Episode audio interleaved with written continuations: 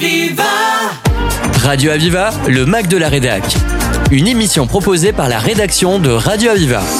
Nous avons été à la rencontre d'Agnès Perrin-Doucet, directrice de la faculté d'éducation de l'Université de Montpellier, qui nous a présenté cet établissement d'enseignement supérieur au service de la formation des enseignants du premier degré. Ce sont les professeurs des écoles et du second degré.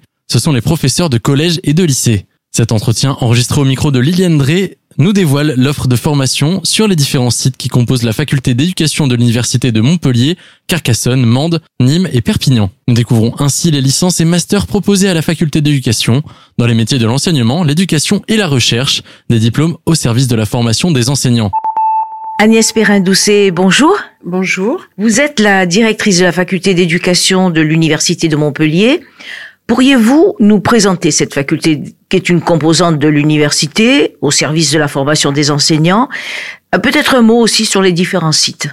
Alors oui, la faculté d'éducation euh, est née euh, des anciennes IUFM et des anciennes écoles normales qui étaient déjà déployées sur tout le territoire languedocien, donc à Montpellier, qui est le service central, mais aussi à Nîmes, à Mende, à Carcassonne et à Perpignan.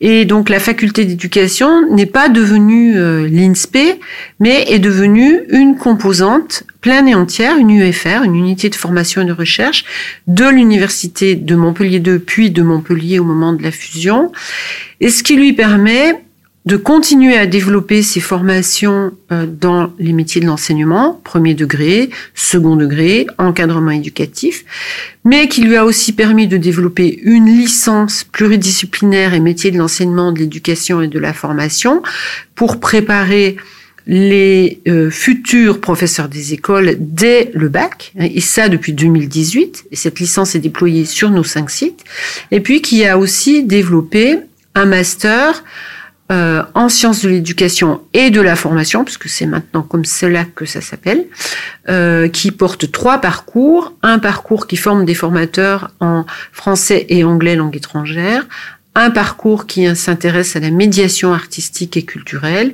et enfin un parcours qui s'intéresse aux responsabilités sociales, au dans le développement euh, durable, euh, les questions environnementales, euh, santé, citoyenneté, et qui, ce parcours-là, est ouvert à l'apprentissage depuis cette année. Vous nous avez déjà bien renseigné sur l'offre de formation. J'avais envie de vous demander si cette offre de formation a évolué. Il y a eu pas mal de réformes. Il y en aura certainement encore d'autres qui vont arriver. Alors euh, oui, il y a beaucoup de réformes, c'est le propre de l'enseignement et de la formation des enseignants, mais ces grandes évolutions en dehors des réformes, les réformes modifient les maquettes et la place des concours, mais ne modifient pas forcément la structure. En revanche, euh, les vraies grosses mutations de la faculté d'éducation, c'est la création de cette licence pour les métiers d'enseignement du premier degré et un peu pour l'encadrement éducatif, puisqu'on a maintenant un parcours encadrement éducatif. En 2018, licence qui est arrivée au concours l'an dernier, hein, les premiers étudiants, la première promotion a passé le concours l'an dernier et qui a eu des résultats exceptionnels, puisqu'on est autour de 80%, 80% de réussite pour nos étudiants de la, de la licence, donc qui a fait ses preuves. Ça, c'est le volet licence. Et puis, l'ouverture de ce, de ce master euh, euh, sciences de l'éducation et de la formation, cette mention sciences de l'éducation et de la formation, qui euh, développe des parcours sur la médiation, l'animation, la formation, mais plutôt tournée cette fois vers la société. Hein. Puis elle a aussi une mention dont je n'ai pas parlé euh, dans la première partie de mon intervention, qui est une mention qui est réservée euh, aux professionnels en formation, à une mention pratique et ingénierie de la formation, qui est tournée à la fois vers les professionnels de l'enseignement, mais pas exclusivement, bien loin s'en faut, qui interroge les questions de pratique inclusive, de métier de formateur et euh, de didactique des humanités. Questionnement sur les humanités. Alors on parle beaucoup des mobilités entre étudiants, entre enseignants. Est-ce que les relations internationales de la faculté d'éducation permettent d'organiser ces mobilités pour des étudiants ou des chercheurs qui auront envie, qui sont désireux de partir à l'étranger? Alors, pour des étudiants, euh, grandement, puisque tous nos étudiants de licence ont la possibilité de partir au moins deux mois à l'étranger en licence 2 euh, pour découvrir un autre système d'enseignement ou de partir sur euh, six mois pour aller suivre un parcours dans une autre composante. Et je crois pouvoir dire qu'on est une des composantes de l'université de Montpellier qui, en proportion à son nombre d'étudiants, envoie euh, le plus d'étudiants de licence en mobilité. Euh, mobilité de chercheurs. Alors la mobilité des chercheurs, c'est euh, c'est important aussi.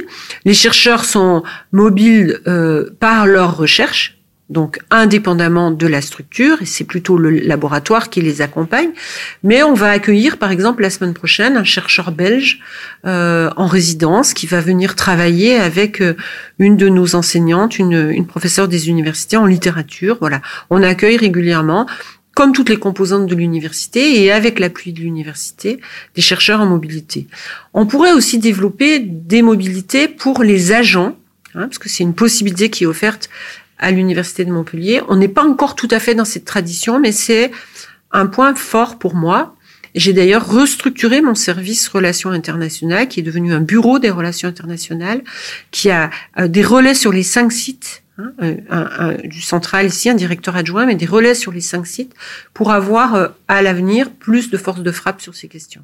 La suite de votre émission avec Agnès Perrin-Douce, directrice de la faculté d'éducation de l'université de Montpellier, après une courte pause musicale.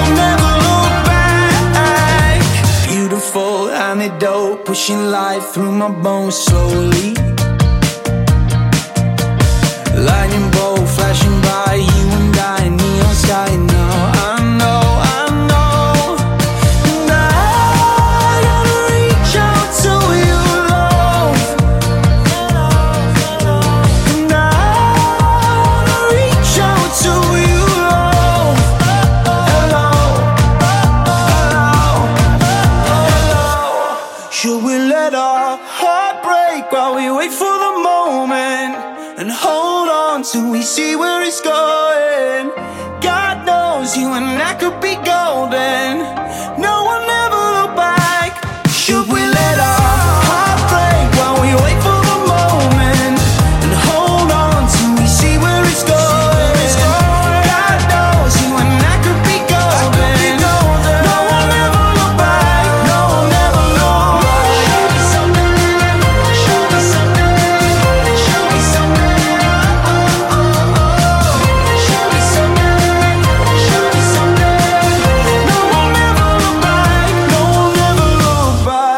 Dans cette émission, nous continuons notre entretien avec Agnès Perrin-Doucet, directrice de la faculté d'éducation de l'Université de Montpellier.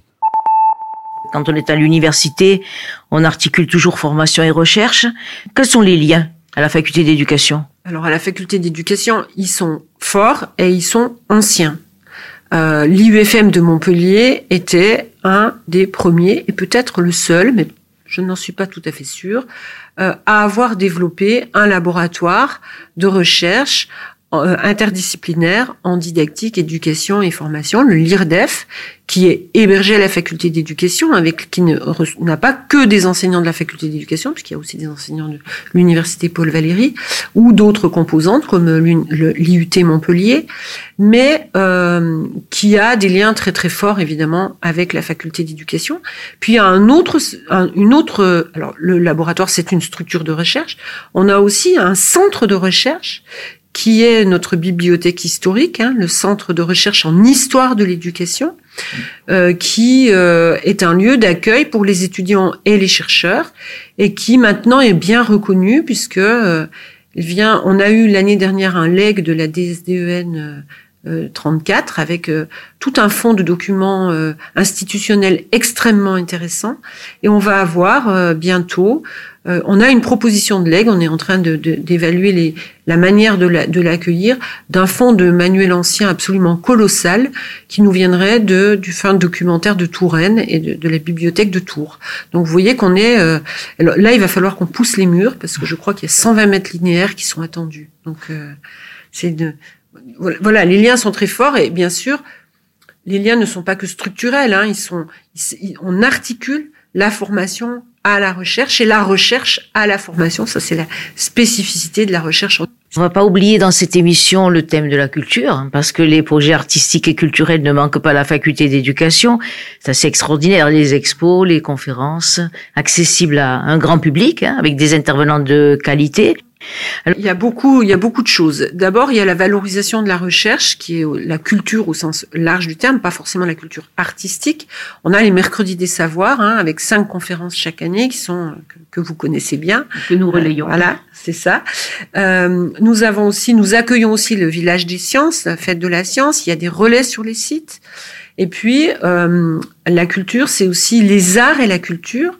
Et euh, donc, euh, euh, nous avons une salle d'exposition hein, qui vient, dont, dont, dont, on vient de refaire l'entrée pour la rendre beaucoup plus visible et repérable et euh, qui accueille euh, des résidences d'artistes ici à Montpellier. Mais nous avons aussi des relais sur les sites. Le site de Nîmes, par exemple, a accueilli, euh, accueille régulièrement des expositions de photos d'artistes photographes. Le site de, de, de Carcassonne travaille avec le FRAC. Le site de Perpignan est en train de développer une résidence d'artistes. L'Université de Montpellier nous accompagne énormément sur ces questions, puisqu'elle met même à notre disposition une chargée de mission culture pour les villes universitaires d'équilibre, site de Mende, site de Carcassonne, site de Perpignan. Et nous propose d'avoir des résidences d'artistes sur les différents sites. Donc les, les, arts et la culture, enfin la culture, en, je règle les cultures, hein, la culture scientifique, artistique, littéraire, euh, euh, toute forme de culture, c'est absolument indispensable dans une faculté d'éducation parce que ça fait partie intégrante de l'éducation, voilà, de l'éducation à, mais aussi de l'éducation par en fait. Et puis euh, euh le, les arts Bien sûr, ça participe de la construction de l'individu, donc ça rentre dans l'éducation. Et le dernier point que je voudrais développer sur la culture, c'est que nous nous ouvrons aussi à la culture numérique avec euh, un projet que nous portons pour créer une école du numérique éducatif avec des structures partenaires, notamment les CMEA, l'IRTS et l'association FAIR ESS et une partie des collectivités territoriales, mais on en parlera plus l'année prochaine parce que c'est un projet en cours de construction peut-être un dernier mot pour clore cet entretien. La faculté d'éducation propose aussi une journée du patrimoine. Quel est ce patrimoine que vous proposez au public? Alors, la faculté d'éducation a un patrimoine euh, matériel, hein, parce qu'on a une partie classée dans les bâtiments, euh, on est dans les anciennes écoles normales, ce sont des lieux patrimoniaux, mais elle accueille aussi les amis de la mémoire pédagogique qui organisent les journées du patrimoine avec euh, des expositions sur le patrimoine immatériel de l'école, hein, l'histoire de l'école, et euh, avec euh, des commémorations aussi autour du Cèdre, hein, du, centre qui a été fondé par Pierre Guibert, qui, était un collectionneur au départ et puis qui a apporté un, début de fond extrêmement intéressant. Donc, euh, ce sont toutes ces questions qui sont euh, posées dans les journées du patrimoine, avec et par les amis de la mémoire pédagogique. La faculté d'éducation est un accueil Écoutez Agnès, on a eu de bonnes nouvelles par rapport au recrutement. On parle tellement dans les médias de problèmes du manque d'enseignants, de bons résultats avec ce recrutement de professeurs des écoles, de professeurs du second degré. Une bonne avancée. Merci encore. Merci à vous. C'est la fin de cette émission. Merci de l'avoir suivi. À bientôt sur Radio Aviva. Aviva C'était le Mac de la Rédac sur Aviva. Retrouvez cette émission en podcast sur radio-aviva.com.